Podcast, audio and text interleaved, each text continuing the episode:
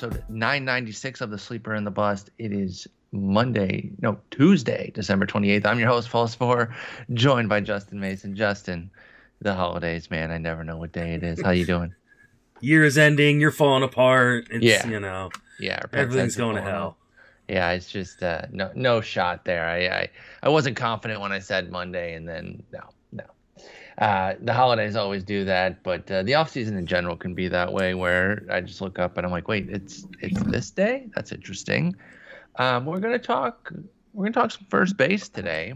It's a position that we dipped into a little bit when your rankings were out. hmm Uh, now we have both out. We can get some comparisons, kind of look and uh, and and discuss the position a bit. We do have some some differences, so we'll get into that. Nothing really moving as far as the lockout, which is uh, expected, you know, especially since the last time we talked. It's basically just been the holidays, so I'm not too surprised by that. Do you think after the new, like, or how soon after the new year are you hoping to see some? Obviously, we want to see movement as soon as possible, but what do you have any expectations based on what we've seen to this point? I mean, I, I get the feeling that we may not see anything happen in January. Uh, God, that'd be so. because you know how they are, man. They wait till the last effing minute. No, I know, I know. So, like, I, would I like to see them like, hey, it's January third, and we're sitting down, or we're scheduling a meeting to sit down, and That'd be know, a be Christmas miracle. Yeah. great, but I I have the like the big fear that it's gonna be like because I think what pitchers and catchers report like the fifteenth or sixteenth of February. Yeah, usually sometime right around Valentine's Day. Yes. Yeah, and so I, I have a feeling like we're gonna get like, oh, there's a there's a meeting scheduled for February tenth, Mm-hmm. and you know it's like oh, oh okay you guys and that they'll really just push it up against pitchers and catchers reporting and that'll get delayed and um yeah i mean the fact that we've heard really nothing since things have shut down is is not really encouraging Yeah, yeah. I think I think you're dead on there with, with with regards to how it's looking. So, I mean, that's why we don't really do like updates every episode because there's nothing. It, it's Mhm. going to be the same thing every time. Like, yeah, well, we're hoping. So obviously, if if there is movement on things and we feel like we have something to discuss, we definitely will. But as it stands right now, things just aren't moving in a way that uh, that is particularly good. mm-hmm. So we're just kind of kind of idly moving moving forward right now. Hopefully, we get some big news relatively early into the new year. But I, I tend to be with you where I'm not holding my breath. We've we've watched we've watched the uh, the powers that be in MLB constantly bungle things. Why would this be any different? You know, well, it's I, I, just the game hanging in the balance, the game's popularity. So why would they give it any sort of you know pressing treatment? and I feel like but i feel like the owners that that's what that's where their strength is right is Yeah. is going Holding firm. especially for people who don't have a contract like hey like you know the longer we wait it out the more impatient those players and then you know the union as a whole becomes and maybe they give us a better deal uh, i mean the major league baseball has not had a good offseason since all this started the, the report about the balls being like switched or different ones being used Mhm. coming out um, you know the minor league uh, collusion uh, thing. Um, you know, so like they're losing the PR war right now, but yes. I don't know that that's going to put much pressure on them to do anything. Fair, fair.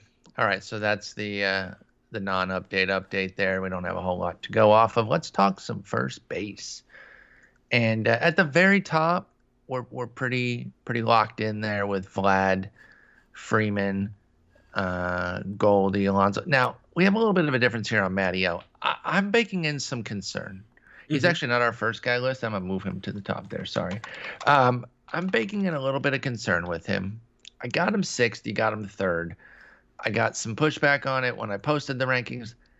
I get it, right? I I, I don't think I need to prove my uh, my my Matt Olson bona fides in terms of my interest in him and how much I like him.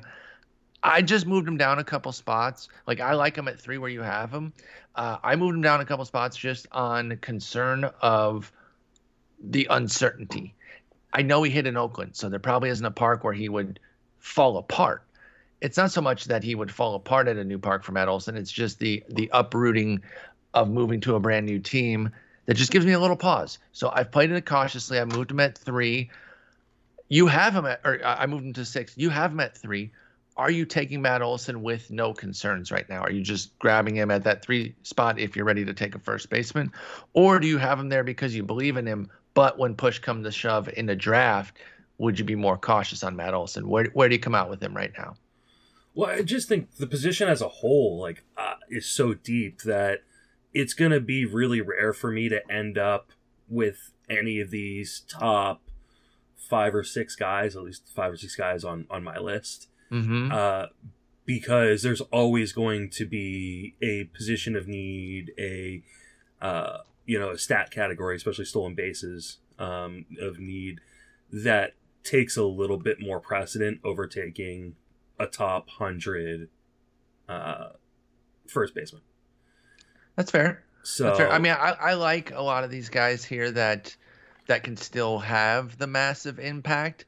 I, I get what you're saying about like, hey, there's there's a lot of talent here. You can start to kind of get that generic uh, mid to high 20s homers with like a batting average issue across the position, right? Mhm. There's a lot of that available, but the top end still has some some big upside. But what you're saying is like the stolen bases Mhm. that they don't have, you might go somewhere else there, or a pitcher you might look to go for instead of a Matty O or a Pete Alonso, thinking that hey, Jared Walsh, Jose Abreu, or whoever your choice is later can replicate that.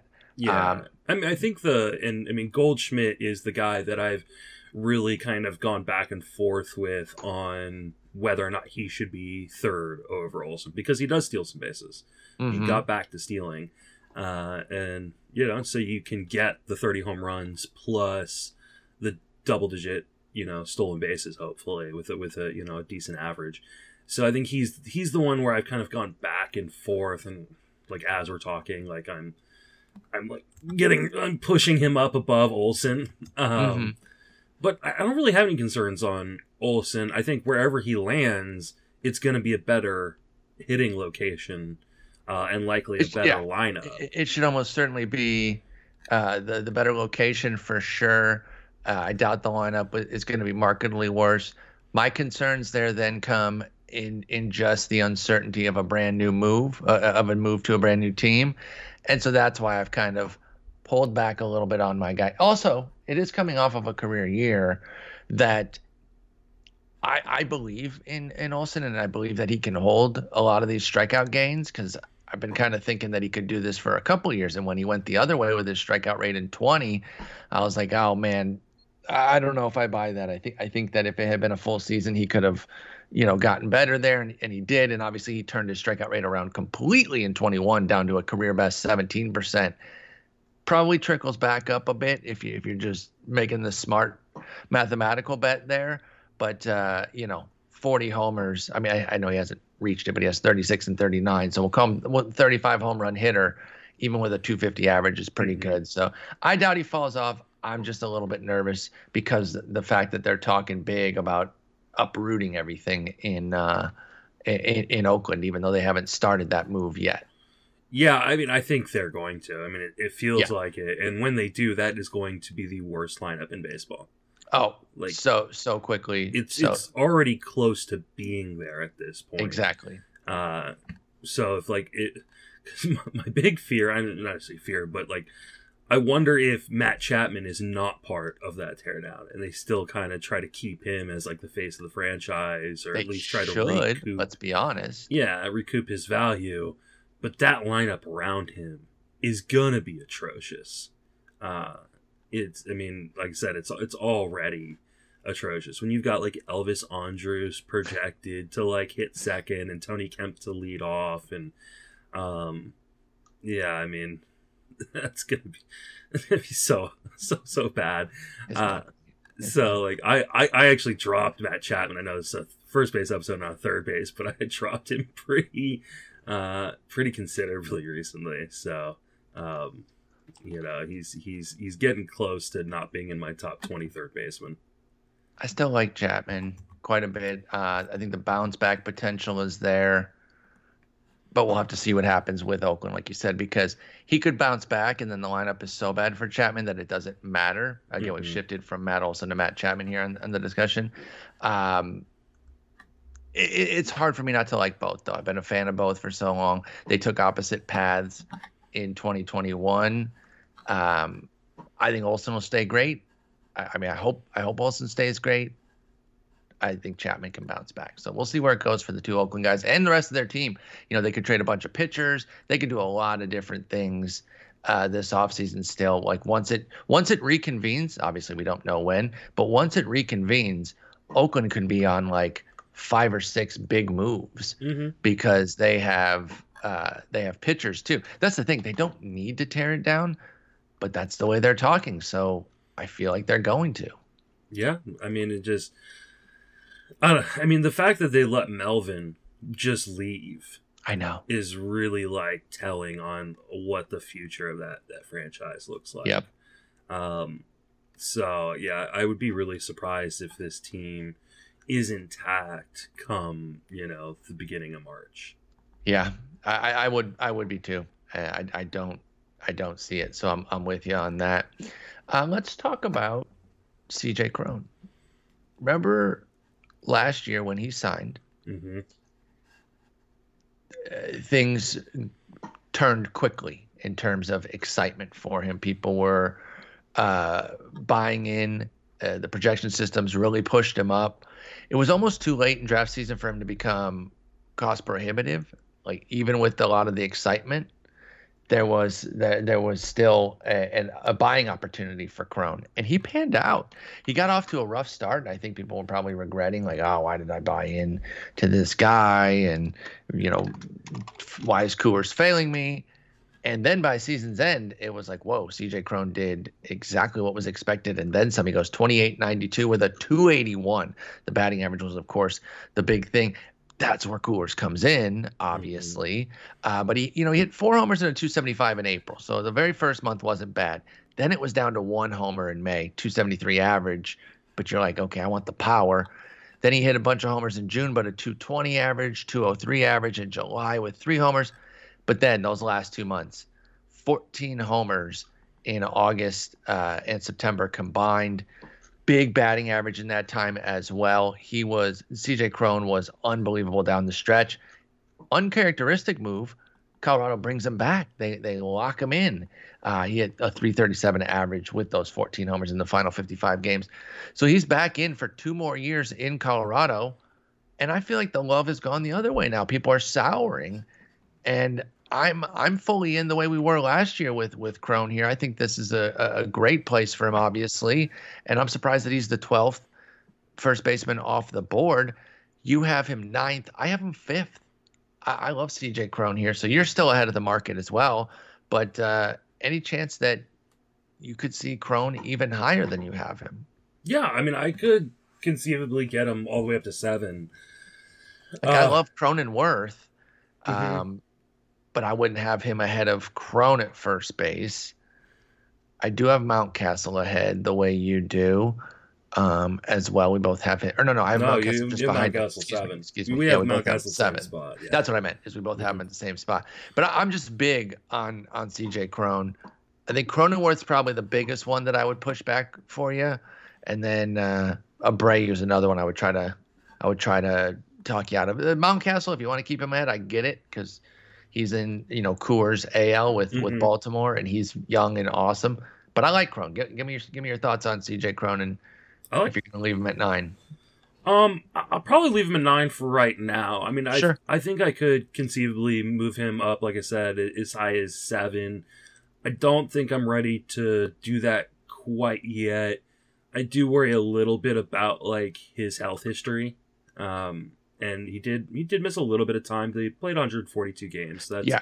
uh, that's awesome. You said half this is uncharacter- uncharacteristic of Colorado, but I think this is like typical Colorado. He's going to be 32, That and they they signed signed him to a yeah. Yeah, term that's that's fair. What I meant was um, like a good player oh yeah, brought yeah. back. So making a good financial and, and Yes. baseball decision. Yes, that your is point stands though Mhm. that believe it or not they you know uh, of course they kept the 30 year old yeah. that part wasn't the surprise I'm just surprised they didn't sign him to a longer than a yes a nine year deal Yeah, would have been uh, more fitting for what they normally do good call good Uh, call but I mean, I like a lot of what he did. I mean, yes, Coors helps, but it also helps when you're a power hitter and you have pretty much like an 84% zone contact percentage, which is right around league average, which is not something you expect from a guy uh, like uh, Cron's. So, uh, you know, he crushes the ball, 42% hard hit percentage, uh, an 11.5% barrel percentage, max exit velocity was almost 115. Uh, you know, and did all that while cutting down the strikeouts.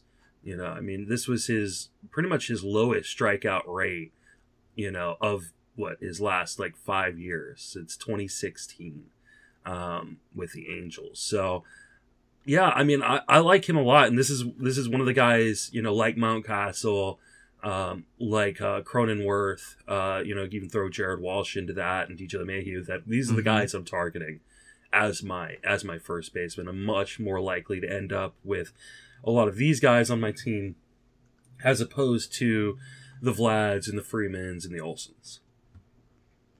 yeah i think that's uh, i think that's totally fine that that's a good group there to, to get from. You know my, my guy jared walsh still a big fan not going anywhere as far as he goes. Mountcastle has a chance to be huge this year. I think the market is you know paying for him. They're interested but i don't find him uh, overly expensive Mountcastle. So good group there. Let's talk a little josh bell. I got him up at 10 some offseason study has has encouraged me with Josh Bell. Uh, he closed strong. I feel like he's one of those guys where if you if you didn't have him, or for whatever reason, whether a competitor of yours had him and so you were focused on him, if you weren't paying attention, um, because we we have players that that slip off our radars as the six month grind goes, and you start focusing elsewhere. You could have missed this though if the first two months kind of put you in a sour spot, especially as April, he was dreadful. He had 113 Mhm. with two homers, and that that line, he has to carry that for a while, right? Because even in May, Bell kind of bounced back, and he was still only at 207 for the season, and like a, a 113 month is rough and it really really does you in. He got better in may but he really turned it from june 1st on when he hit 20 homers with a 282 376 506 line. That's an 881 ops for josh bell with a 3100 type pace. So he was great from that point forward again really from may forward um, but but really the the June forward was the next level because he had a 795 OPS in May, then 884, 885, 835, 909. So just excellent down the stretch there for Josh Bell. I'm kind of back in on him as more 19 than 20 um, because he already showed that in 21. Yeah, it won't be the rabbit ball, so I'm not paying for 37. I'll take a repeat of last year with a better average, just on the hope that he doesn't have another 113 or the bet that he doesn't have another 113 batting average month. And I think Josh Bell will pay dividends. So I got him up at 10, and uh, that's in comparison to you got him at 15. 15. So we got a bit of a split there. Can I sell you on on some Josh Bell love? Oh, this is a hard one for me because I've been a Josh Bell guy in the past, but I don't know who Josh Bell is. And sometimes I wonder if he knows who he is. You you don't think that the the turnaround last year after just one bad month kind of tells us who he is?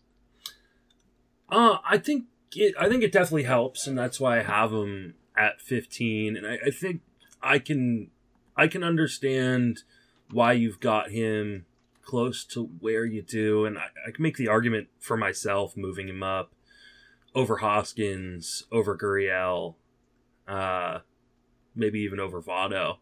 That's probably as high as I could get myself. I, I still worry about the launch angle. Um, you know, I mean, he's got a 4.9 degree launch angle this last year. uh, a 53.5% ground ball percentage. And I just worry that the power isn't going to grow much. I could see him kind of maintaining like a mid 20s homer with like yeah, like 270 kind of batting average. And that's that's fine. Um I just I and you know, it's not fair cuz 2020 I know doesn't really count. Yeah. Uh, but it sticks in my mind, especially with the ending of 2019.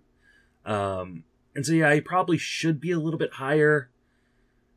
I just don't know that I'm able to buy it quite yet, especially when I see that. If, if, we saw the ground ball rate or the launch angle change, um, if we see those kind of changes, not to say he's going to turn into Vlad Jr., but like the, the kind of changes we kind of saw coming into 2021 that got you know some people really excited on Vlad Jr. If we saw some of those changes in his swing early on in spring training, I could see him busting up my board quite a bit.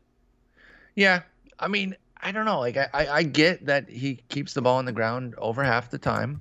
And, and actually did that even more so in the second half. Had a 56% ground ball rate compared to 51 in the first half, and was still able to put out that kind of power because he got back to pulling the ball um, I don't know. I feel like he, he kind of has figured out how to survive despite those flaws. Like again, give me a repeat of 2021 and I'm completely fine with that. Like that's mm-hmm. that's a top 10 first baseman to me. I think to be better like for somebody that might have him uh, even higher than that I understand that they need something to happen, but I feel like I can take status quo and justify this ranking with Josh Bell. Like, let's put some numbers on it. What what, what do you see from him next year? Um, with another, you know, 140 something game season, which is what he's done three out of the last four years. And then the, there was a 159 in 2020, 2017. Of course, 2020 is the year that doesn't have a full season. So he's he's a bit of a uh, workhorse here that we've seen. Uh, I mean, he gets he kind of has like one period of, of time missed mm-hmm. to fall under the 140 mark or to fall under the 150 mark, but he's consistently 143 or higher in his four full seasons. So I like that from Josh Bell. So what sort of numbers would you put on him for next year? I think I would put on like 25 home runs, 275 batting average. Okay. Um yeah, that feels right. That's pretty good. You know, and it, I think that's fine. Like I said, like, and I don't. I mean, I don't think that they're like he's not a guy that I'm super worried about, like the the floor falling out. Um, you know, I think he's kind of a younger version of Yuli Gurriel. Okay. So I think you can make the argument. Well, don't wouldn't you rather have the younger version, yeah, um, as opposed to the older version? Um, and I have them now right ranked right next to each other at 13 and 14. I think the, the difference is prefer what Houston's lineup's going to look like a little bit to Washington, and that kind of keeps Gurriel above him. But I, I think there's that's an, fair. I think yeah. there's an argument either way that you know uh, he's a pretty kind of meh or bland. I don't want to say meh, blandish first baseman, but one of those guys that I feel like has a pretty safe floor, which is always something I'm intrigued by. Yeah, um, and that's that's what kind of got me more was that there's a floor here, along with even still some upside because if Josh Bell does get the ball off the ground a bit more, which again. It, for me, it's different, and you didn't invoke this name, so this is not like a pushback to you, but mm-hmm. I, I've heard it before with Hosmer. It's to me, it's not a Hosmer thing he's tapped uh, Bell's tapped into more power than Hosmer. We always kept mm-hmm. saying if Hosmer gets the ball off the ground, he can do this, that, and the other. Bell has figured out how to exist in this world as a 20 something home run hitter with a bit more upside. I know there's a couple 20 homer seasons, uh, three of them, uh, in fact, on Hosmer's ledger, but never a 37 spike. In fact, uh, never more than 25 in all three of Bell's seasons north of that number or have gone north of that number. So, again, I think he can be fine where he is. The Gurriel comp is interesting because then, yeah, I'm gonna I'm gonna at least keep him above Gurriel, and I have him at 14, Gurriel and, and Bell at 10. I just really like him, and I just think that he has crazy pop. that if he did find any alterations, then yeah, I think 40 homers would be in the cards because I don't think he was just a product of the ball in 19. No, he's strong. I think, yeah, he's very strong. I think some things were really working for Josh Bell um, in that first half, but then everything kind of worked against him, including some of his own natural issues, which are not hitting the ball in the air enough. So then a cold streak can really build on itself. So, all right. I I'm- think we're I'm- set there. I'm gonna move him up a little bit more. Actually, Okay. you, you sold me, and it's because I think that at worst, what we see is kind of maybe a little bit lesser version of last year, where we Sure. see, like I said, you know, 20, 23, 24, 25 home runs, but still a, a decent batting average. But there is a universe where he does make a swing change, and in that case, he could be a 40 home run hitter. Yes. And while their lineup is not great, we would never suggest that. Um, It's not atrocious. exactly. We've got some interest in Lane Thomas. Cesar Hernandez, the one thing he normally can do, normally, is get on base. hmm and he'll be doing that ahead of these guys. Now he was down to 308 last year, so I need I need older Cesar Hernandez who has a 345 career OBP, and then Juan Soto. If those three are getting on base a lot, though, Bell could get over 100 ribbies, even with that lineup not being amazing. I I think he, I think he could push over 100 ribbies. He did it in Pittsburgh in 2019. He could do it again. Yeah, I'd move right. him up to 12. Let's talk Rake real quick because I don't know that we've really dove in on him at any of the other positions. I'm try- I'm looking to see right now, just because we actually had a little bit of a split on Cronenworth where y- you were the high man. Look at Yeah, that. what, what's going on with you? I Why know. do you hate? I don't. Your you know. I you know I love Big Rake. I think it's more the position here because I'm at 12. You have him at eight, and uh, you know he's got first, second, short, or 1st Mhm. second, third. First, it's second, first, second, short. So you know I like him. I like him at second and short. Actually, you know what? It's interesting. You're getting me to question myself right now. I wonder if maybe he is best at first. We always think that when a guy has first and middle infield positions, well, then you want him there. but then all we've talked about is how deep second and short are, especially short. Like we've we've gushed over that. And maybe maybe there is a case that first base, kind of like uh, LeMahieu, obviously last year it did not go well for him. But coming into the year, we were like, maybe LeMahieu is best utilized at first if he is the 2019 version again. And Cronenworth is kind of a, a baby LeMahieu, you know, 21 homers, 71 ribs, four steals, 266 average, 94 runs was massive for Cronenworth.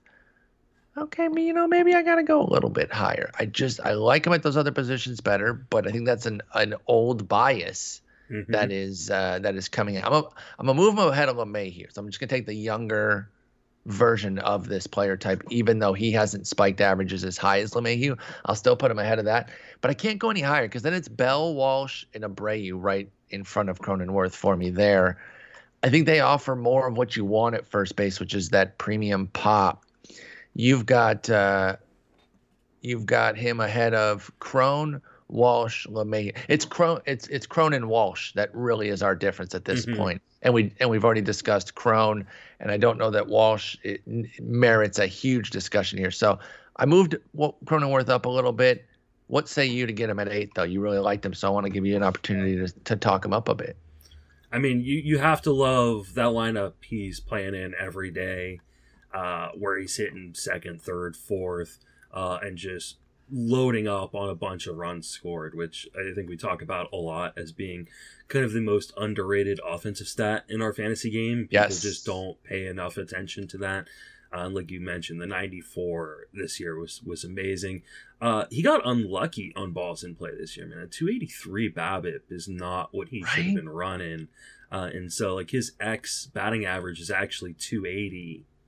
Um, you know, I, I don't think he, I don't think there's like a huge, like, another level here, but I think it's pretty easy to see a repeat of, you know, low 20s, high teens home runs, you know, a boatload of runs scored, a good amount of RBI, some chip and stolen bases, and triple eligibility. And I mean, really, it's the triple eligibility that helps him kind of jump over CJ Cron and Jared Walsh. For me, uh, you know, Josh Bell, uh, another guy you mentioned. Uh, and it's because drafting a guy like Cronenworth gives you even more options as the draft goes on.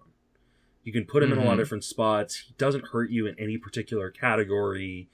Uh, he just gives you so many more options to to build your team when you're drafting, you know, just after pick 100. And I love guys like that. I love guys that I know I can move around quite a bit on my lineup when someone's injured, if someone gets COVID, if, uh, you know, whatever's going on, someone's underperforming. Um, and it just gives you that added flexibility. So for those reasons, I have him eight. I, you know, like I said, I could probably move uh, CJ Cron over him, but I, I just don't see myself dropping him much farther than that. Okay. I think that's uh, I think that's okay. I'm not, uh, you know, I still love him. I'm still going to have Cronenworth on teams, so that's definitely a, a, case where we have a split, but it's not due to a fundamental difference on the player. Mm-hmm. Let's talk Alex Kirilloff. I got him up here. Hang on, let me sort mine. I got him up at 16. You got him at 22. I think I've actually made um, a switch here. Oh no, no, that included the switch. I moved him down to 16. So yeah, we got 16 and 22 here. I imagine I can I can anticipate your pushback with regards to the wrist. Yeah, because because you're so I get that you're you're the jerk here. This Uh-oh. is um because I said like coming into like or like ending last season, I was like, uh, Alex Kirilloff, he's gonna be a guy that you're gonna be able to get like super cheap. No. Um I'm not the jerk though our draft is that we were in, dude. You saw how quickly he went. Yeah, he went super high. And there I was thinking that I could be waiting on him. And so I, when I learned that that wasn't the case, though, I'm I'm I moved him up. I said, you know what? I'm going to be proactive here. I'm not going to get caught on the outside looking in on on a guy that we like. Yeah, because I do like him. I, I and I you know, and he was a guy that I really cooled on while he was in the minors. I didn't love a lot of the reports I was hearing. Um, I was worried about whether or not the power was actually going to show to the extent that I think people projected. And then I got to see him, you know, play in the majors last year and when he was healthy, and I was pretty impressed. Uh, mm-hmm. I think he is a guy who could potentially at some point be kind of a you know 30 home run hitter with a good batting average like 280 290 couple chip in stolen bases here and there uh, i don't think it's going to be much more than that but like a really solid, interesting uh, player who is dual eligible at first and uh, outfield.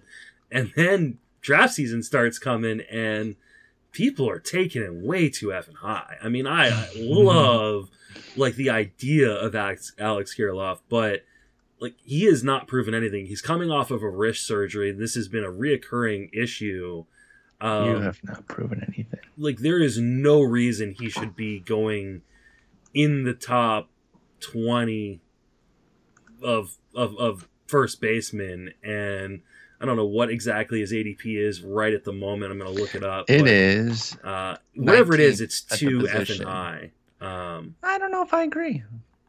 Yeah, I mean, he's ahead of a couple guys. You know, he went in the tenth round of our draft yeah. at FPAS in front yeah. of CJ Cron, yeah. uh, Zach Gallen, Myles Straw. And I did, like, and I didn't move him quite that high, but I moved him up considerably there because I was like, again, I don't want to get caught looking there with uh, with Kirilloff, somebody I do like, and you know now it, it it could be one of those frenzies that just goes goes goes, or it moves up, and then there starts to be that pushback and then maybe we we invoke a phrase of ours from uh, from the 06010 that we like. The hate has gone too far. We'll see if that happens. That hasn't happened yet. Right now, it's the other way where he's just being pushed up, up, up, and up, helium like crazy. Where will there be a backlash on on Alex Kirilloff? I don't know. I doubt it, to be honest. I yeah, it. I don't know. Uh, yeah, for right now, it's just um, I, I like the idea of him. Like I said, like this is, but it's, and I think I actually have drafted him already. I should check that. But um, I did. I, I have him in a league, so you know I, I really like Kirilloff. Uh, as far as why I like him, you know, I, I get the wrist. I knew you were going to go right to that. And that's totally understandable because that's going to cut into power possibly.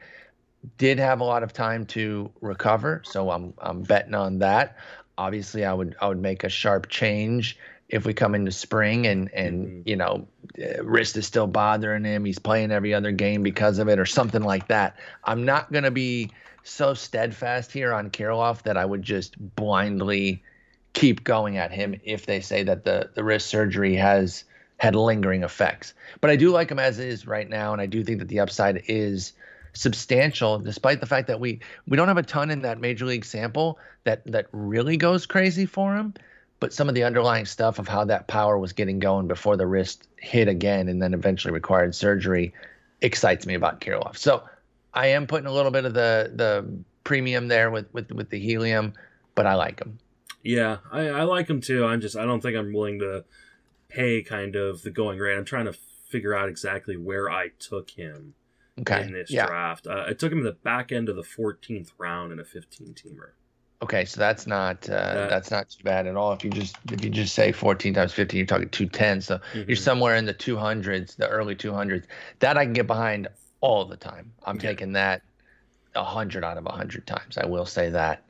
Um, so, but even at his ADP 175, he's directly behind two old heads in Votto and Rizzo, and then ahead of of Mancini and Gurriel. Mhm. What do you think of that quintet there? Who's your favorite? Votto, Rizzo, Kirilloff, Mancini, Gurriel. Is it Gurriel? I think it's Votto. Votto's your fave there. Mhm. That could We- change though with what who knows. He is your highest rated, do. yes. And then Gurriel's right behind him. Mhm.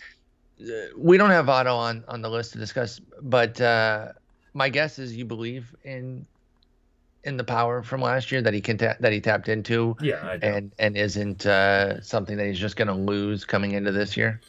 I mean, at his age, he could. I think that's I mean, he, he part could. of the. I don't uh, even know if he could. I feel like the power would be there. It's a matter of can he stay healthy and all that for Votto, Yeah. right? Like the Nope. the approach was there. He just said, "I'm going to sell it for power," and Mhm. here we go. Yeah, And, he like, made a conscious decision to give up some of that batting average to swap still at more home runs. 266 too, Yeah. which Mhm. I'll take. Yeah. I'll take that. 36 home runs. And I mean, you know, the question becomes like, what does that lineup around him look like? Because True. Cincinnati is a team like Oakland. We kind of expect to attempt to sell off as many pieces as they can. Yeah, they're NL Oakland. Yeah. They're, they're just NL Oakland, a team with too many good But pieces. who knows? Like, I, I. I don't really understand what they've been doing for like the last four years. Like, they- Agreed. Remember last year we had talking points between us where because they were talking about it again last year, and I said I'll believe it when I see it. This year they're talking it again, so I'm still gonna believe it when I see it, but you do have to be a little careful there. Votto's price will stay held down by uh, fantasy ageism, though. Thankfully. Absolutely, which is So- which would mean I will have plenty of Joey Votto this year. Yeah, which I'm okay he- with. he just won't get pushed up to a Mhm. crazy level. Uh, so we can take advantage of that if you still really believe in him, as you do, and I do too. Mhm. Uh, Brandon Belt, somebody that is can start to fall under that as well with ageism and keeping his price down. He's down at pick 231, but we have a major split on him, 19 to 27. People are going to be shocked by this. I mean, completely. Like, uh, let's let's start with you here because it's the guy on your favorite team. hmm So that And I tells get me be, I get accused of being a homer. Uh, Exactly. So this would be anti-homerism here. What's up with the belt ranking, and why aren't you believing in in 30 homers in 97 games, 29 and 97? I mean, um, I, I believe in the talent. I don't believe in the situation. Uh, I don't believe in his health. Um, what do you mean? What do you mean by situation? I, th- I mean, I think he's going to platoon quite a bit. It's the Giants. Um, Is that a problem? A- a- As let's go with my my rank, the 19th. Is that a problem even as the 19th first baseman? Not necessarily. Like, I don't necessarily even have a problem with your rank at 19. Um, the hard part is he is not going to volume his way to much. So no, no, he has to be good because he has yeah, to be he- really, really good to make up for the fact that he's unlikely to get to 450 plate appearances. because of health and platoon. Yeah. right. There, there's the combination of those two things. I mean, he had an amazing season, right? 29 home runs, hit 274. He His best by far. 59 runs batted in. Like Wow. he well, that, that's he's a- 97 games though. But can we really project him to play a ton more than that, considering You know, we're we're talking about a guy who's you know going to be 34 early in the season. He's struggled with injuries virtually his entire career. Now he is uh, a platoon, strong side, but a platoon. You know, I just I maybe I'm too low on him. Maybe that maybe my hate has gone a little bit too far. I would venture to say as much, but obviously But- I'm on the other end, so that you know. But like, I, I don't want a first baseman who is gonna get me 65 RBI. Like, it, it That's just- fair. like but it's that, you know, especially if we're talking about leagues like draft champions or but you have to factor in that you're going to be able to replace him too in the time missed. yeah, That matters. it does a little bit. So, I mean, if he's getting the equivalent of, I mean, if he's pacing more to like 80 over a full season or whatever, you, you, know, you take what you get from him and then, and then I think you, uh, you, you fill in. And that, if there's a position that, you know, can be filled in with a modicum of ease relative to the others, it is first base. So if I'm going to take somebody that, that, uh, gives me a little bit of an issue playing time wise, I want to do that at first base, right? Yeah, but um, part of the problem is, you know, like let's say, I mean, he did miss, you know, all of June, or sorry, all of Mhm. July, uh, and then he missed the end of the season. But a lot of that time that he's missing are just games because there there are issues when he just misses, you know, three games here. And, or yeah, he's banged up, sure. and you can't replace him then. But, but for the most part, you can because it's usually health, right? It's usually a long a, a, a set period injury that he goes on the IL for. Isn't Yeah. that? I mean, when, when you play think- that few games, I think that's usually how it usually but i think this is also kind of a new development of the giants like i think the giants i think even if healthy he'd play like 130 if he's Okay. healthy the whole year I'm fine with that. okay if you're fine with that i i just you know i mean i kind of prefer guys i feel like i feel pretty confident are going to be uh if healthy playing you know one 140 150 Yeah. um I mean, you you want you want more for sure. especially because if the power does come back down, I mean, this was the first season in his entire career Mm-hmm. that he had 20 home runs. So if the power comes back to like him being a 23 home run hitter, which I think is in the cards, you know, or or the range of possibilities, like then then he's useless in lots of ways. that probably overstates it. Calling Does him it? useless. I mean, I, I I love Brandon Belt as a Giants fan. Love Brandon Belt. Love the whole captain thing he was doing this year. Um, super disappointed they brought him back. I was actually surprised by that. You know, I thought we'd finally see Brandon about freed. You know, we talk about freeing him all the time. I don't know. The power's been there now. Um, basically, a full season of it. If you take 2020 with 2021, it ends up being uh, 148 games with 38 homers. So we'll see where it's at. I got him 19. I'm not going to go to bat too hard just because that's already a pretty low pick. But 27, I think is just too low.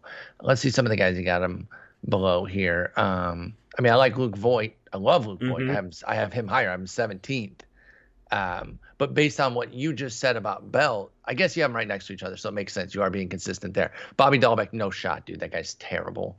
Um, Miguel But I know Sano- what I'm getting out of Bobby Dalbec. No, you don't. I No, do. you don't. No, I'm getting a don't. crap ton of power. No, because he might not play. Because Triston Casas is already better. Already better. And Bobby Dalbec, his floor is a sub 200 average and 60 games. Like that, that his floor is very you don't know what you're getting because he is that bad with his plate skills. He's a career 36% strikeout, 7% walk.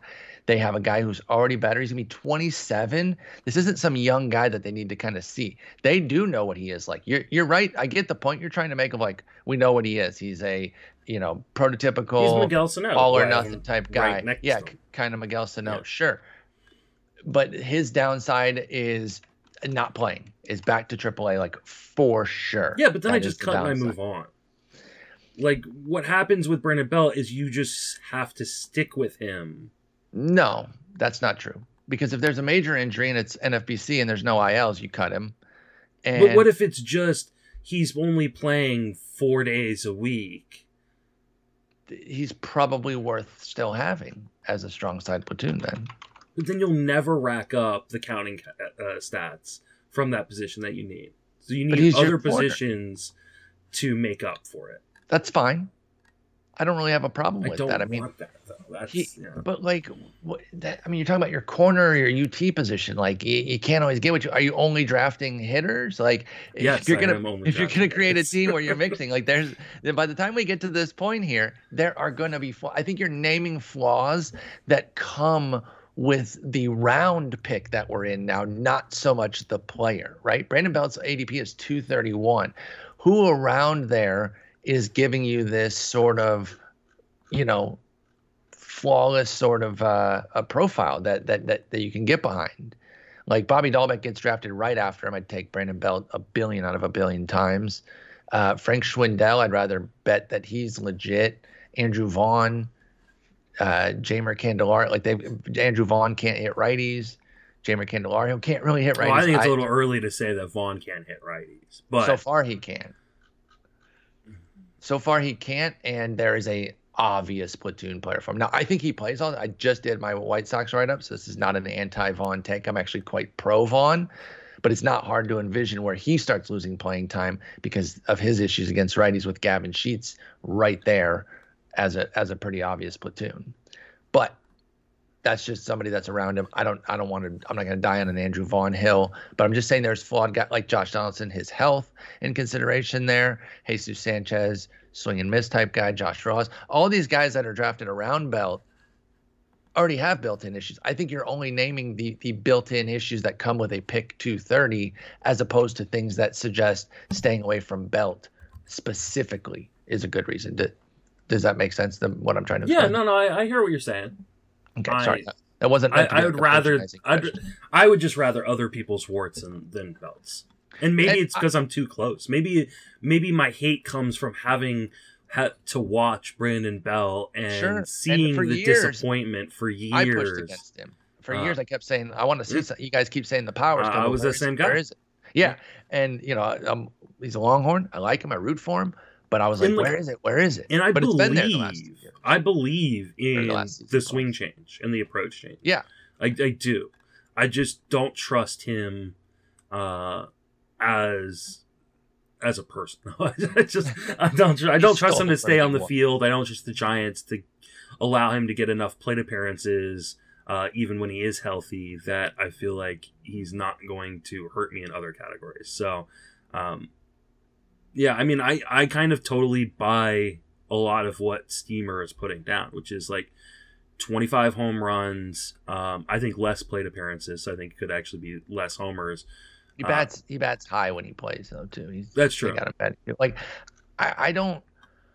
I can definitely see some platooning, and obviously the health is a nightmare. I mean, mm-hmm. he's he has one healthy or no, never mind. He has more than one healthy season. He actually has like four, four or five healthy seasons. But uh, he was healthy in 19, but then not since 16 before that for for Brandon Belt. Mm-hmm. So I, I, get that, but uh, I, again, I and think my biggest all, it's all like chronic scary stuff. It's like backs and yeah, you know, he's got he's got health and, issues for sure. But uh, I think Dalbec's my biggest issue.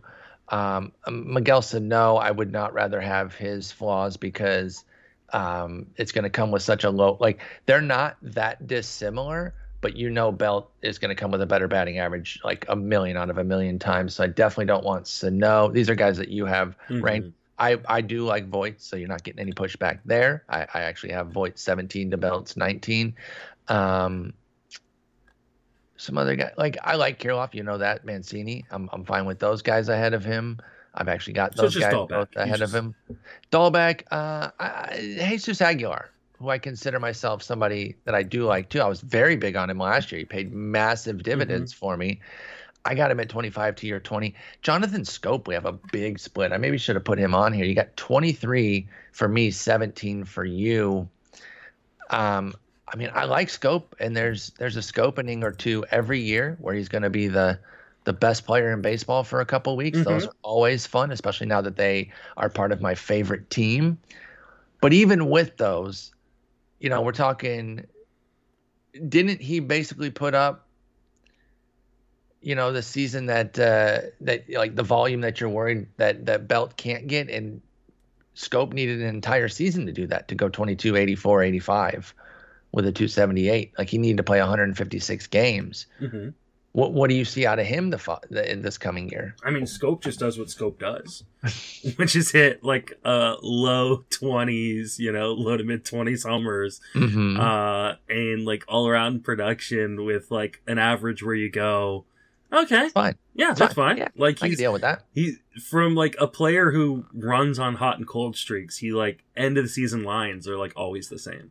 Yeah, Uh, yeah. his first drastically hot, drastically cold. yeah, and then the, the bottom line is is is the middle there. Well, okay, but and then he's first and second base eligible on like a. Tigers team that I think is getting better. love Um, hearing that probably just set you up just to say that. Yes, yes, go. uh, yeah, I mean, I, I think yeah, 20, 23, 24 homers, 80, 80, uh, 270 batting average. Sign me up. I like that. I do too. I you do know, too. especially with the multi-position eligibility. I, I like Schoop. I, I do. He's on he's on my favorite team. Like I said, still might rather have Belt plus though, because again, Belt's projection is not far from his, and I do get to replace Belt. And I think we have a disagreement on how much you'll get to replace Belt. I think his injuries are usually cut and dried. The platooning thing, sure. If you're not in a daily league or uh, NFBC where you can do kind of the the two lineup change or the you know the lineup change in the middle of the week, that could create some havoc.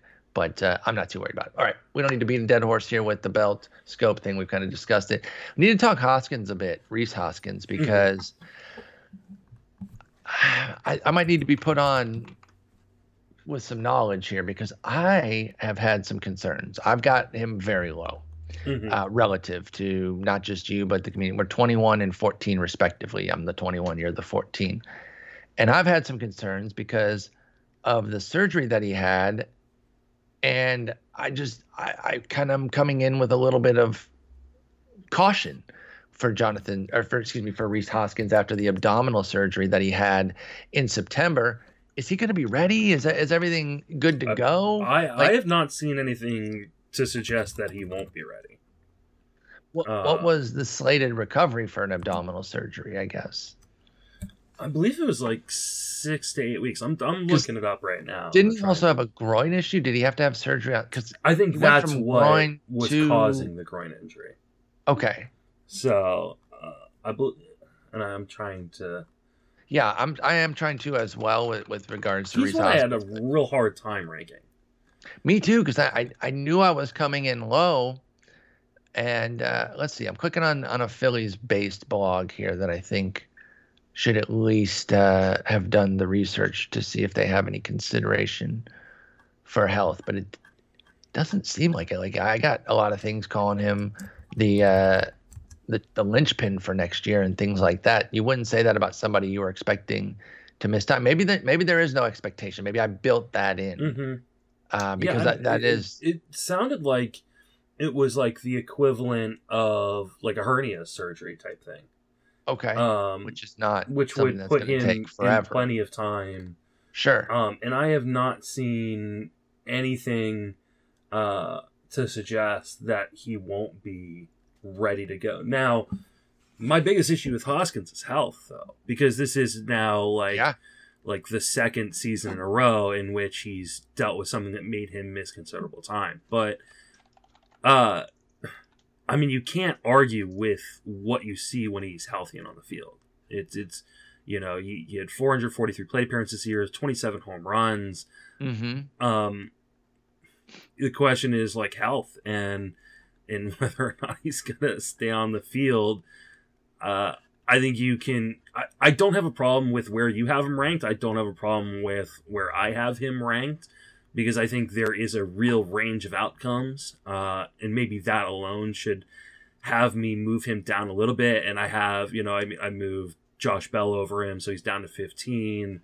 Um, but this is an area I think really from where I have Hoskins ranked down to probably where I have Brandon Belt, so 15 to 27, where there's some real question marks about all those guys.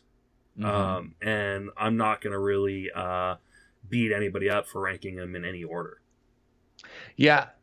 and that's kind of where I'm at too. Like when I see people much higher, I, I I bring up the issue, the the injury concern that I had, which I think is unfounded. Mm-hmm. So um, I'm looking to move him up a bit from there because that was really my biggest issue. I was like, well, is he going to be, is he going to be good, good to go? Mm-hmm. And it's looking like he is. So I'm going to move him up based on that because I love the talent. Think the talent is legit there. And uh, yeah, let me move Rhys Hoskins up. I'm gonna move him up a good bit because if he's expected to go, I agree with you. The talent is kind of uh, above reproach there. You're talking about a guy consistent massive power. He's a 261 career ISO. That's huge. That's just slugging minus average. That just highlights your power. 34, 29, 27 homers. He did 27 this past year in 107 games. Mm-hmm. So, I mean, if you and, if you got another buck we, 50, we believe that the DH is coming to the National League. Yes, you which and would hope that he would get extra days off as the DH, correct, in order to help you know keep him healthy. Like I think there is like a potential outcome where we see 40 home runs at some point. Agreed, agreed. Um, and I'll say, my ranking was entirely health based. I'm actually matching yours. I'm going to 14 okay. with Rhys Hoskins because it, it was not talent. It was all just uh, uh, something I had implanted in myself that made me believe that this surgery that he had was was a long, you know, multi-month recovery. Because even if it was three to four months, yes, that would be in time for spring. But if it's three to four months, like bedridden or not doing anything, and then his off season starts, that would have worried me. But if it's just a six to eight uh, hernia type deal, I'm back in on Hoskins. I'm fully in. So I'm right there with you at 14. Let's get the Hoskins train moving. Or actually no no one draft him ever please. Thank you. Goodbye. It's crazy though because like i really don't see like any articles written on like i see the announcements of his surgery. Yeah i don't see anything either that says a timetable yeah. But... uh which is a little weird uh but usually... everything from like phillies nation where you would think they'd be the most tapped in if he was planned for a mm-hmm. particular time out or to not be ready in time, I think they'd know. If anybody knows, tweet us, let us know. But I am amending my ranking based on the fact that I don't think this injury is going to linger, which is why I was so down on him to begin with. Mm-hmm. Boom, Rhys Hoskins. All right, let's stick with an oldie here. Let's wrap up here, at least as far as the names I have. If you have anybody else, you can add. But Anthony Rizzo, uh, we do have a split on 22 to 16. I'm 22, you're 16 hey, maybe I'm being a little age biased because I'm just not super keen on him. And I think I might be, I, I think I might just be burying him here based on 2021 a little bit much because Steamer has him as the 13th first baseman mm-hmm. off the board. So, so talk to me a bit about Rizzo. Sell me and uh, what what do you see from him? He's still unsigned, right? So we don't know yeah. what team he's on. But uh, that's I, am not going to hide behind that and say that that's why I had him so low. I had him low because I don't really like him. So maybe you like can do a, a little sell job. Uh, no, actually, as a person, I, I, he strikes me as wonderful. Uh, he owns a dachshund named Kevin, oh. who is adorable. Google Kevin Anthony Rizzo shoes. So, little weird that you know this why wouldn't I know this? You don't think I would know every famous person that has a dachshund? I, I, I did not uh, realize that this was. I mean, I knew you're you know big into your uh, into your dogs and stuff like that. But... I, I, don't know how I learned of it, but obviously once I did, Rizzo jumped up my board. It's pro- of... probably someone in your streams like, you know, Anthony Rizzo's exactly. got one too. I promise you though, Google Kevin Anthony Rizzo shoes. You will see the amazing shoes that he got, the cleats that he got with little wiener dogs on them. And if they had made them in like street shoes and sold them, mm. I would have bought them like uh, um, e- easily, easily. But again, I didn't rank him where he is because of being unsigned. I looked at this year and I think I'm overrating the negative of it because he was uh, underwhelming. I think with the with the Yankees, and I was mm-hmm. kind of hoping that he would shoot up with them. And he was actually basically himself, the same guy he was with yeah. the Cubs. So he's 32, which is also not as old as I thought he was. So I was just wrong from the jump. So I'm willing to let you sell me here, but let me give you the numbers first. 22 61 with the homers ribbies, six steals. Those chip in steals always help his ranking as well. 73 runs, 248 average, 344 OBP, 440 slug. I'll shut the hell up. Talk to us about Rizzo at age 32. What do you think? Yeah, I mean, he still doesn't strike out very much, you know, still walks, uh, still can chip in stolen bases. Uh, zone contact percentage is still pretty damn good, especially for uh, a first baseman, 88% last year. Uh, you know, I mean, I think that there was a lot going on for him emotionally, knowing that he was going to be traded, that things were going to Yeah. be, uh, and I don't think we can discount that um, bothering players because we see it happen No, all the especially time. those three, Yeah. uh, KB, Baez, and Rizzo. They were being moved. Like that's that's not your normal Mm-hmm. trade. Like that's that's your organization. It's a high profile one where they brought the world. There, there's emotions tied to that. No one, no shot like that. There isn't. And hey, all three of them went and played just fine. hmm None of them like melted down. But maybe that's why he didn't go crazy. Rizzo didn't it when he went to Chicago because he's just kind of like ah. I'm gonna I'm gonna play my hardest. He played fine. He was an Mhm. above average guy, but he didn't go bananas because maybe he was still lamenting leaving. I mean, Baez did. But what do you see from him next year? Does he keep running a bit too? Do you like the chip in steals? Is that why you liked Rizzo where you have him? Yeah, I think. Uh, I, I mean, obviously, it depends on where he ends up. If, if the team's gonna let him do that, but I, I think there's a you know, we can kind of peg in you know five to seven stolen bases. Mhm. Um, with I think a batting average that'll come back. You know, some bad BABIP luck uh, this year. Uh, you know, kind of brings down the average a bit, and I don't know. Like I I understand like he's not like the sexy guy he once was, but he's still good looking though. yeah, he's Like give him a break. yeah, Yeah, yeah. He's gotten a little older, but I get it, you know. Um, but uh, I, you know, I still think he can be a mid twenty-five uh, homer, you know, guy with chip and stolen bases, and depending on what lineup he's in and where he's hitting in it, What park? Yeah. you know, decent counting stats. And so, yeah, I mean, I think you're.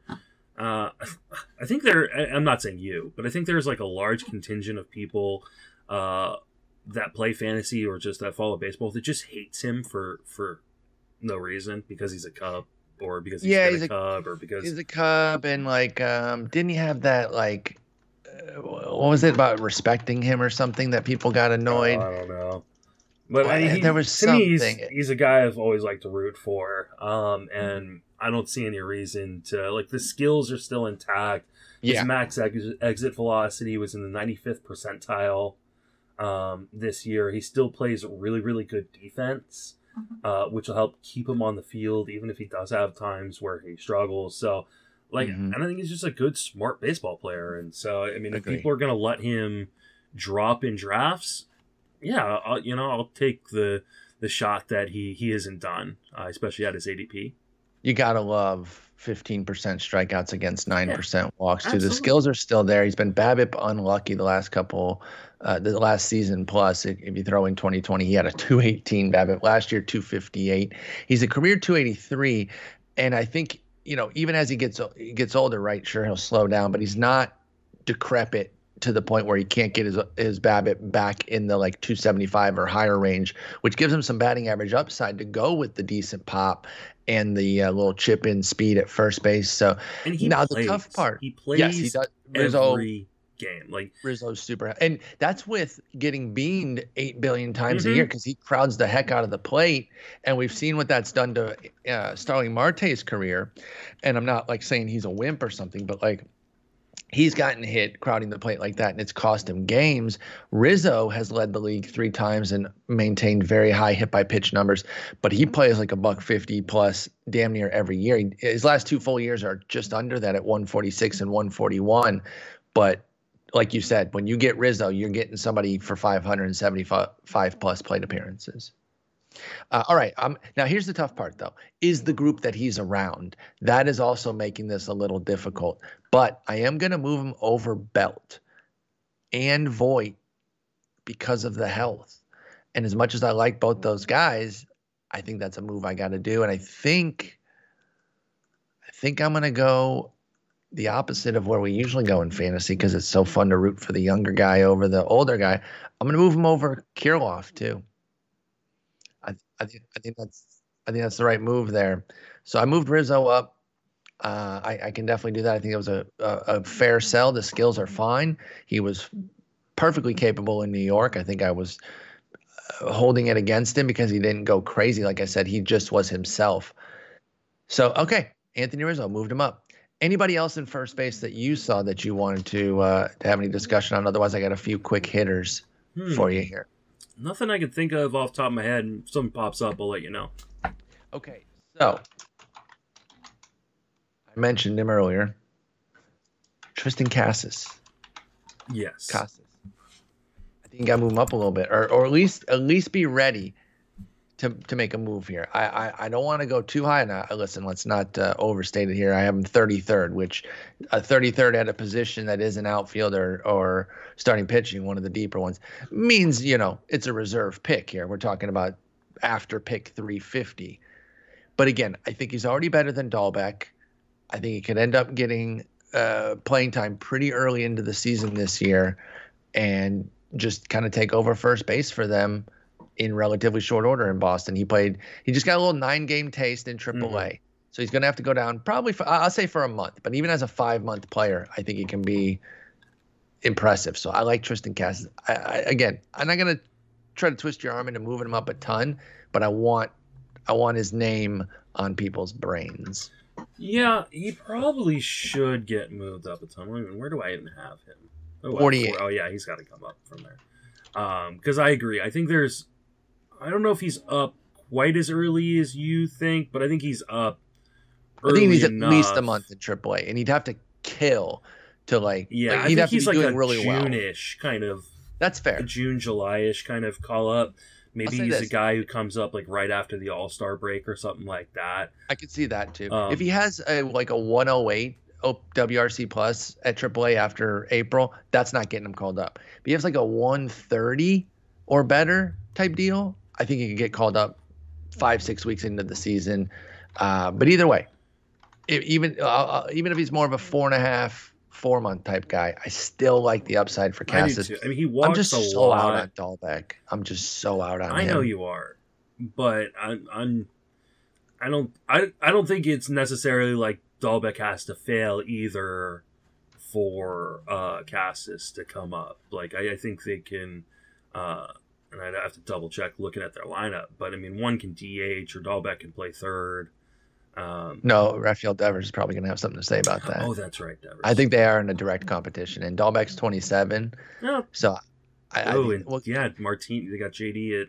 Well, J- JD uh, played a lot of outfield last year. and you can put him out there. It depends how Duran does, right? If Duran isn't ready, they can get JD back in the outfield more consistently, or maybe Dalbec or Casas themselves. Maybe one of them starts to play. I some- think the i- i- move if though Dalbec's is like if you're well. gonna draft Dalbec, you have to, especially in like DCs and stuff, you've got to back him up with Casas. I think that makes um, a ton of sense. Yeah, You've got to, do- you know, you've got to have the the kind of heir apparent. Um, Mhm. because I mean, Dalbec could, you know, crush the beginning of the season, and then Casas just gets kind of buried. Uh, but I can also see the exact opposite, where Dalbec starts off, you know, one for like thirty six. exactly. and all of a sudden people are screaming for for Casas to come up. So, uh, yeah, like I because I mean I don't necessarily buy the 286 batting average. Of, uh, or sorry, no, I'm, I'm looking at Martinez's page, not not Dalbec's. Um, I, I don't I don't necessarily buy that Dalbec's gonna uh, like hit well enough consistently to hold off Casas all season. Uh, so I've moved Casas up to 40. Okay. Um, just 40 to 33 like when you're talking that deep like the the clusters are huge so i'm not Yeah, and even honestly, I seven it point, was I was go I was debating moving Casas up to 33, um, where I have Max Muncy right now. Uh, all right, I put him off the board right now, just just until we know some things. I know Mm-hmm. I keep getting questions at every position. That's the downside of somebody who qualifies at every position, Mhm. and you make a move like this because then every time I post, they're like, "What about him? What about him?" I was like, "I know, I know, I'm not out fully. I just want to see what's what." And right now, the news is bad, so I'm taking I'm taking a punt Mhm. on on our boy Muncy. But y'all know I love Muncy. It's just a matter of how healthy he's going to be. Yeah, yeah. I, I just I, I'm really scared about Muncy's health. Like this. Same. So that's why I've got I currently have him at 33, but like he's pretty much not on my board when I'm drafting right now. Exactly. That's the thing. I think neither of us are particularly interested in drafting him at this at this Mhm. point. Um, Carlos Santana. Now you're the one playing ageist, I think, because yeah, you buried the boy, I did. The man. He's older now. the man. You got him at 44, and I got to be honest. I think I might need to move him up from 30. So I definitely think you need to move up, and I'll tell you why. Last year, dreadful. I, Yes. I, I can't pretend anything but that. hmm It was. But you look at the core skills, damn near one to one strikeout to walk, 14%, or excuse me, 16% strikeout, 13% walk. 227 BABIP carried over from 2020, disgustingly low BABIPs, which he's done before, but never this low. This is this is this is something just crazy, and it made him have a 214 average. Um, other than that, I think he was kind of a victim of the team, which I know it's going to be a similar team, but I do expect them to be a bit better for the run environment situations. So I think he can be better than 69 ribbies, uh, 66 runs, 19 homers. I think he gets back up over 20. Batting average comes up due to just regression. I think gets uh, Carlos Santana back on track. I will say, Steamer does not agree. They see 99 games hmm they're seeing his playing time threatened. You tend to lean more that way I based do. on where you have him ranked. Um, that's a that's a big endorsement, I guess, for Hunter Dozier. Then Uh, and their top prospect in Nick Pratto, who Okay, could be up pretty early.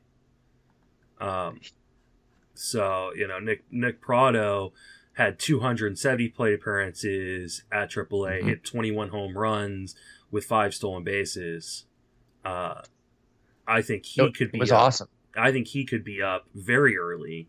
Um, right now, roster resource has Santana as a bench player prior that's just to having Not happening. They're not paying eleven million dollars for him to sit on the like. I, I love Jason. I would want to mm-hmm. talk to him about that one though. It's just not happening. I know they're paying Doge some money too. Yeah. What what what are, what this really boils down to, and I respect Jason's work immensely, and I'm okay with this. He's planning for Bobby Witt Jr. already. Bobby Witt Jr. Yeah. ain't opening the day with the team. No shot, unless I- there's a change. I don't think so either, but I think both Bobby Witt and Pratto could be up as soon as They could. Uh, you know, that first month. You know, considering we don't know what the CBA is going to look like in terms of that kind of stuff, and uh, I think that potentially both of those guys are up early on in the season, and you know, Dozier likely gets pushed out into the outfield, um, and you Well, have Dozier gets pushed in the outfield, then that's still space for Santana. Well, uh, you're saying Pratto takes first. Pratto takes first, yeah. Yeah.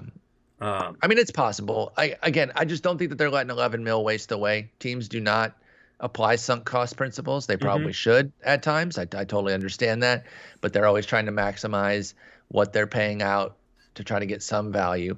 I would just be surprised if he's a total bench guy, uh, Carlos Santana, because his plate skills are still there. Yeah, and I I- don't think he's going to be a total bench guy. I just, it's just such a blah profile, especially in an average league. Obviously, on base percentage leagues, he gets you know a nice little boost. Um, you know, even with this being like one of his worst walk rates, uh, you know, of his career, it was still thirteen percent. Exactly. Um, like, so it just, you know, 20 home runs uh, with a crappy batting average um, on a team that probably isn't going to help him get a ton of RBIs. And there's real playing time risks uh, if they do decide to go with the youth movement, you know, a month or two into the season. I, yeah, I'm, I'm, I'm not moving him up. All right. Well, I'll stay. I'll stay with my Carlos Santana here. I just Maybe or I'll move him up a few spots because there's some guys uh, uh, just like directly ahead of him. Um, I'm also going to move up the next guy we're going to talk about, uh, but we'll, we'll talk about him I think first. Um, yeah, let's talk some Yoshi Tsutsugo. Uh, and again, with regards to the uh, um, Carlos Santana situation, super cheap. mhm. Market is actually pretty much closer to you. They got him at pick 450, the 41st first baseman off the board. So, you know, you and roster resource are not on your own there in thinking, hey, there's some, there's some, uh, there's some trouble on the horizon for Carlos Santana's playing time. I just think he finds some some PT, and continues to contribute because I like those plate skills still hanging in there. Let's talk Yoshi Tsutsugo. I got him at 28. You got him at 42. This is a guy that when he came over, we looked at his his numbers from overseas, and we saw some really impressive hitting capability uh, in Japan. We saw a team in Tampa Bay bringing him over that makes a lot of savvy moves. That led me to being pretty interested mm-hmm. in Tsutsugo. It never really has gotten going yet until until he got moved over to Pittsburgh last yep. year. Found some playing time, and we've we've we've mapped this one out before, right? Where we take so and so player who just can't get clicking with a team. In fact, he moved from Tampa Bay to the Dodgers, another uh, heavily loaded team. I want I don't know if Friedman was the one who brought him over. I can't remember the timeline of when he went to the Dodgers. How long has he been with the Dodgers, Friedman? Since 18? That wouldn't yeah, have been. I think so that wouldn't have been Tsutsugo just came over in 20, so that was mm-hmm. very recent. Anyway, he goes over to the Dodgers, does a five point time there, goes to the Pirates, gets 144 relatively uninterrupted plate appearances, goes 268, 347, 535 with quality plate skills, 23% strikeout, 10% walk, eight homers in that time. Now that's amazing. I'm not saying put that out for a full season, but I'm not too far off of that.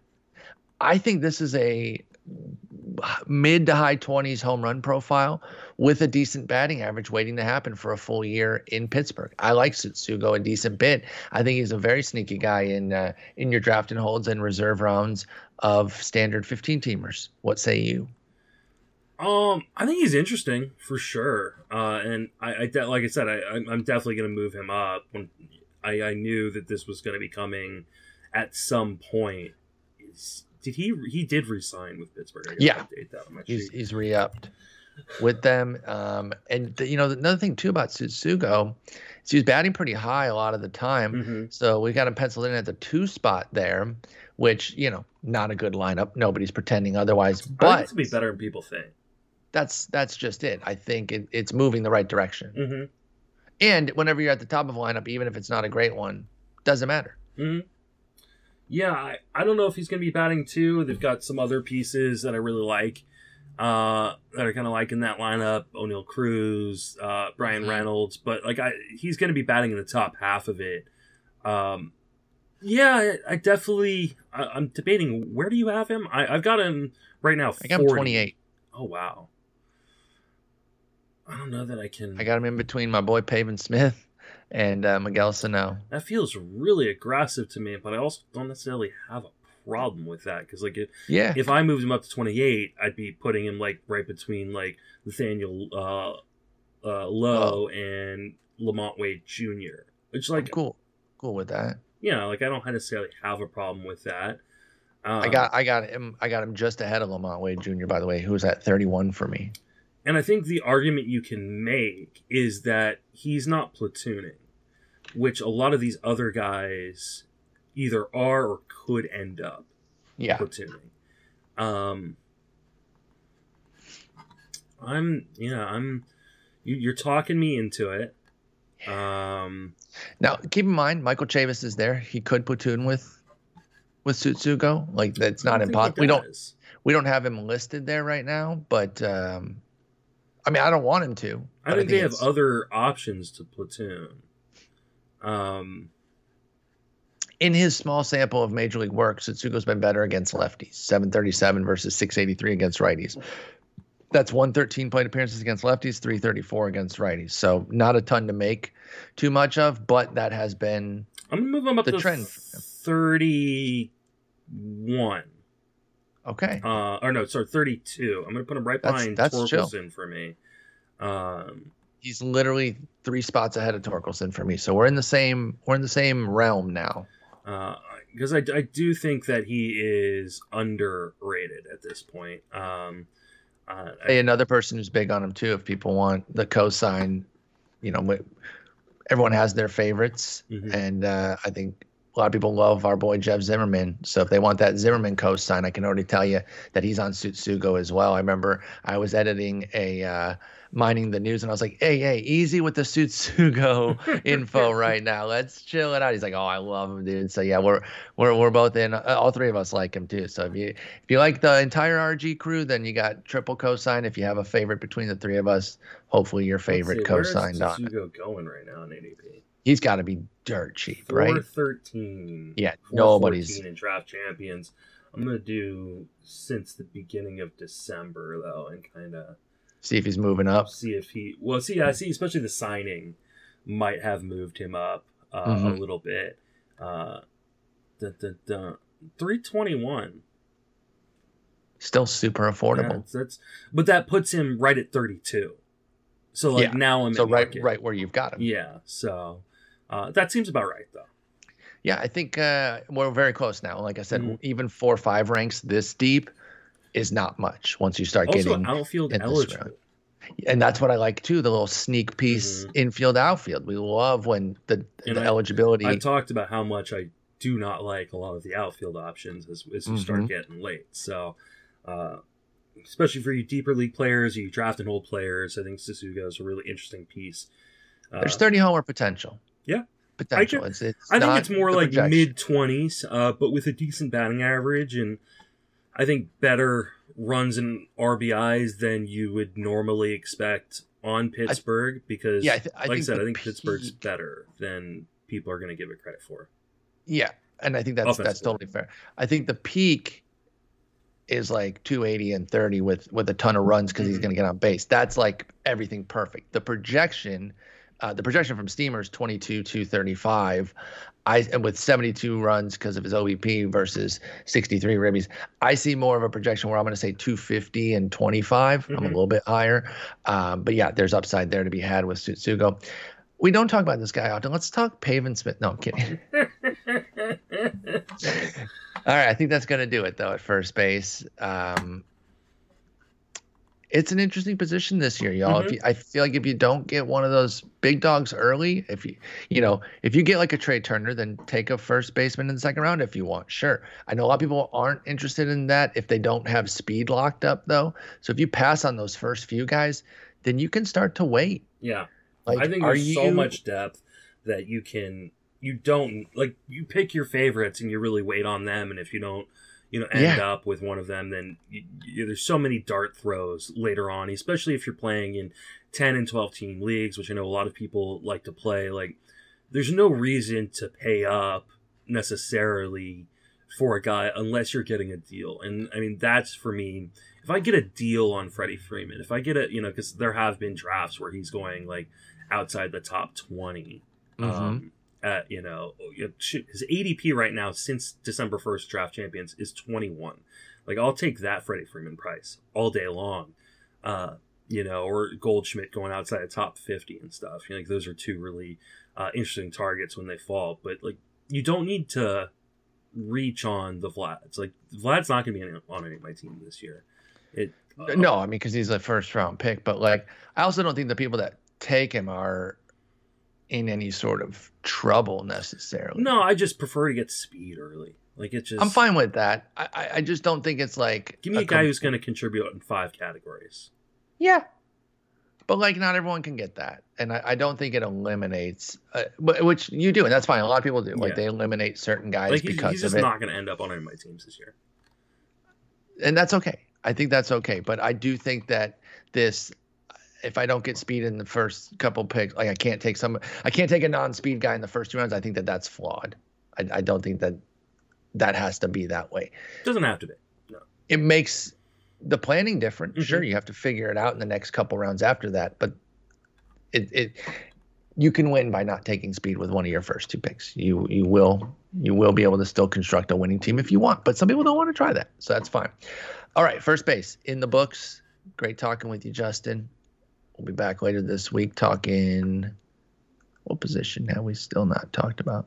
You know, we did our our mega outfield Mhm. debate, which we probably won't revisit, even though my rankings weren't up because we did three episodes on that. So um, maybe it's time to talk some pitching. Oh yeah.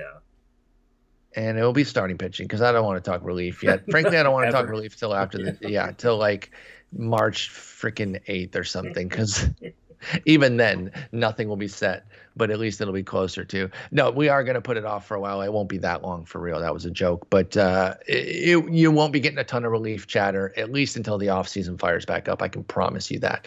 But I think it might be time to dive into some starting pitching battles that we have with each other. So we'll do that later this week. But Justin, great talking with you. I'll talk to you later. Take it easy.